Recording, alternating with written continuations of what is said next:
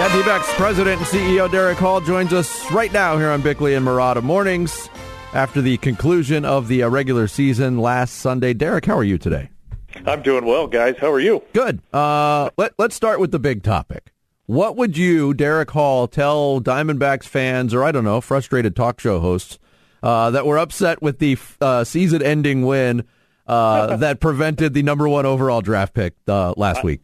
You know what I would say, Vince? It, it, with a season like we just had, only we could blow a tiebreaker for the worst record of the season. I mean, right? You know, but but but at least, like, I mean, if you have your your choice, would you rather have a walk off win and, and end on a positive note, or no, or lose and get the number one pick? I mean, yes. it's it's. You go ahead, Nick. Which which one do you want? yes, the last. I listen I, again. I know it's irrational. I know maybe it's stupid. Yeah, no, I understand it. Yeah, I, I get it. I really get it. But you know, it's um it's not something you really want to want to uh, have a badge for, right? To right. be the worst team and the number one pick, but nonetheless, if you're going to have a terrible season and end up with uh, a record that is the worst and tied for the worst, yeah, you wouldn't mind having number one overall. I get it. Yeah, have, yeah but guys are competitive, and we're not the type sure. to tank. And you know, when you only have 52 wins, it looks like a tank, but it certainly wasn't. Okay, when you um now now that you can close the book on the season, now, now what what work begins because it cannot be easy watching the Giants and the Dodgers embark on this series. That's going to be the highlight of the of the postseason to date. Well, it's it's going to be awesome to watch, and it's the first time they've ever faced each other in postseason. And last night's game was exciting, but again shows you just how good the Dodgers are and just how good our division is. And and we're going to have to face those guys uh, competitively each and every year, knowing that that's a that's an uphill battle for us. But there's a lot of work to be done. You know, just yesterday we had our our end of the season meeting that we have every year, and this one was probably the darkest, most depressing, and, and it should have been. And it was a, a matter of everybody sitting around the table saying, "We're all accountable. We were we all did a terrible job this year, and it, it must be you know not only stopped but reversed, and it can be done." And then we reminded ourselves of uh, a season that we weren't here for, but the worst season we had in 04. And Bick, you remember, and, and Vince, you do too, where you know we went from 111 losses to the next year a quick jump up to I think it was 76 wins, and the next year 77, and then by 07, you know, 90 wins, and we're we're back in the playoffs. So mm-hmm. I mean, it, it, like we said, it can happen quickly, but it, it's now looking in the mirror, you know, being as as vulnerable and as transparent as possible to say who are we right now? And I think we showed who we were when we, we did an about face midway through the season and started playing young players and getting them their experience because that's where we have to be. We, we, we would not admit that we've been rebuilding because we haven't, that hasn't really been the direction for the last three, four, five seasons, but we have been, and, and Mike has done a great job of adding pieces to the major league level that are ready to play now into the roster up here. But at the same time, building the, the farm system, well, that is rebuilding. Mm-hmm. And we saw a lot of those pieces through the draft and through some of our trades come up here and have some impact on this roster, and that's that's a good thing. But that's where we're going, and we're not. It's not all just direction, you know, for pointing towards the youth. It's also where are we going to go in the free agent market? What are we going to do with trades? Because we we've got to be competitive. We owe it to our fans. We owe it to you guys, like you said, even frustrated broadcasters. well, a, a, fan at the heart of it too. When I when I say that, Derrick, uh, Derrick Hall, D-backs president and CEO, our guest here on Bickley and Marotta Mornings.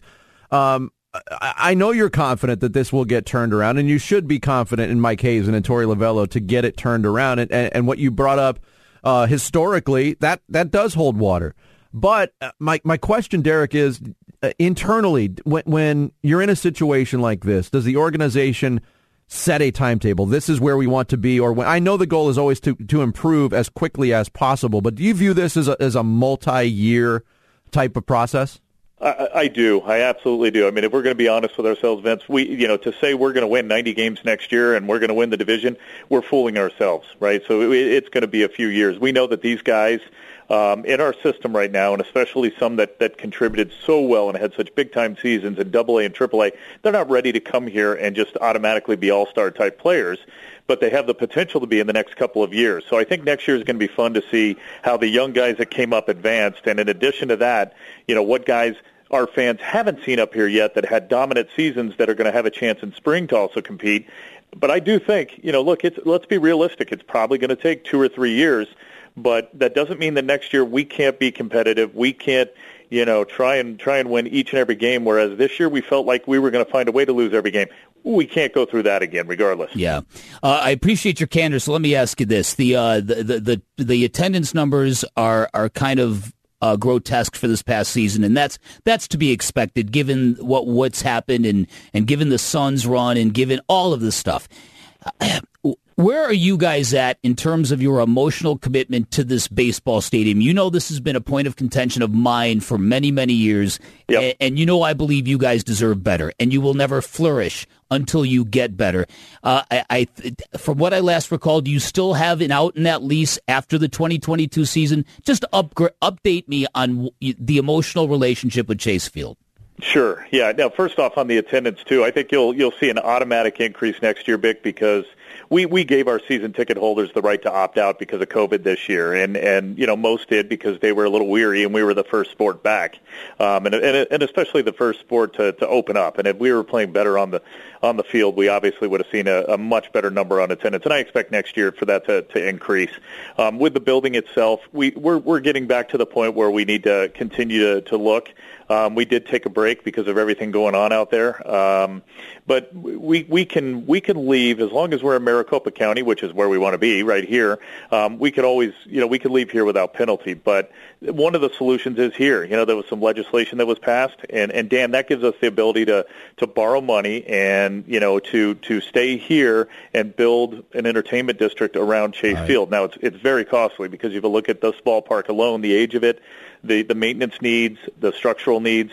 You know, you're talking about close to half a billion dollars just for the building itself, and then of course to build around it and develop around it, which you've got to have today. Um, but that is an option, and and you know possibly the preferred option. In addition to that, we'll continue to look and see what other possibilities there are around town. But you're right, and and if you have to address this building, there's so much to do to bring it up to speed when it comes to uh, state of the art technology, to having more of uh, clubs and and you know upgraded areas throughout the ballpark. Uh, like you mentioned all the time, the capacity of this ballpark is too large. Too we have to address that at some point too. Yeah, uh, yeah. yeah, that's all good. I appreciate you answering that. All right, let me ask you about the fact that the uh, the Dodgers and the Cardinals played yesterday. A lot of us were uh, reflexively cheering for the Dodgers to deal with the the embarrassment of winning 106 games and being out wow. after one game. Did the potential of that? Do you think this is something baseball is going to want to continue? The one game winner take all playoff game that might bounce a team like the Dodgers, even though it didn't.